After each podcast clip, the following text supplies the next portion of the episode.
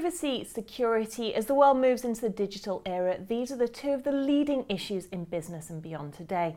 With me to discuss how to make sure you're protected is Bill Conner from Silent Circle. Well, Bill, first off, how big of an issue is this today? How protected are people's information and data? If you look at the attack vector, there are about five attacks every second. People are attacking you, and what most people don't understand, if they want in, they're going to get in. The mobile phone is such a part of our world today.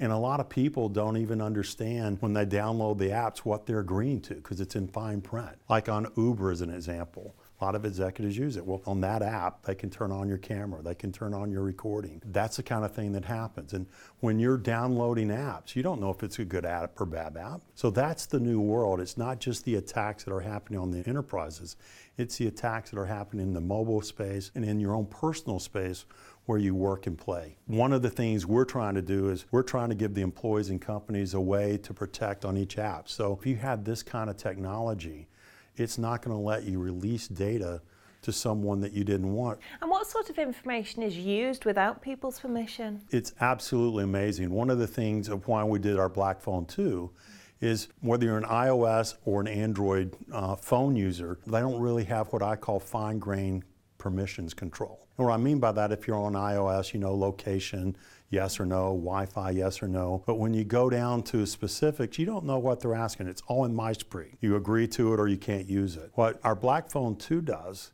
is go down app by app and tell you everything that you're giving permission to that application, whether it's Uber, whether it's Amazon, uh, whether it's any app on your phone. What that gives you the ability to do is say deny it, allow it, or ask before you release my private information. Now, a lot of this information, obviously, when it comes to big business, is extremely confidential. So, why isn't the government doing more to protect this? I don't think the government can protect businesses.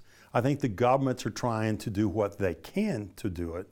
But at the end of the day, I think the enterprise has to take the ownership itself because the government's trying to protect its own self. It can't protect what your intellectual property is. So I think what corporations need to do is say, what is my sensitive information? And, you know, I don't want that out. Uh, and use the technology that's available, whether it's Silent Circle or someone else, to protect that intellectual property or data leakage the sensitive communications. I imagine a big barrier to tackling this issue is people not really realizing the seriousness of it. So, how important do you think it is for businesses to really tackle this head on moving forward? I think businesses are spending a lot of money and time now on the defense side. What I'm now seeing though is the other side of that, where the executives I'm talking to around the world are going, I'm really worried about my communications, whether it's voice, whether it's text, whether it's email, is that secure?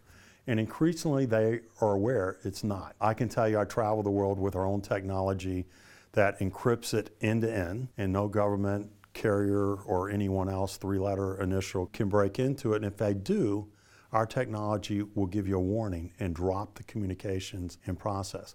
And I've had that about 30 times in the last 12 months with our own technology. So, talk me through your handset because you've actually developed this to tackle privacy and security head on. So, talk me through the technology. Yeah, so uh, it's a Black Phone 2. It's an Android uh, enhanced device. In this case, it has a random pin that you go to get in, and then it just looks like a normal phone. The difference is with this phone, there's up to four virtual phones that go all the way down to the chip. So, you can have Jenny, the media producer, and Diva Magnet on that and then you can go to Jenny, the private side, where you want your own applications that separate from work. And you could have two others if you want to, one for family and friends, if you had kids or something else. You can partition that and have whatever apps and permissions are in there. The nice thing about that is then work can have its space and its protections that are conformed to it. And then at each level in those spaces, at each app, you can control what information you allow them to access about you in your private space or in your workspace. So, do you envisage this being the future of smartphones, especially in the business arena? I think it's got to be. Um,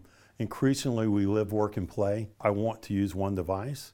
I don't want to carry around multiple devices. But you know, we also realize that not everyone's going to buy one of our phones. Our application called Silent Phone, uh, you can buy it as a consumer, obviously, but it's geared more for enterprises, so you can put it on multiple devices and you can talk anywhere in the world without roaming charges and know it's end to end secure. So, finally, tech obviously evolves very rapidly. So, what sort of future innovations do you have in the works? The fun thing about being in this business is every time you think you've got it, it's kind of like it's working, now it's not. We've been very fortunate to have not been breached at this point.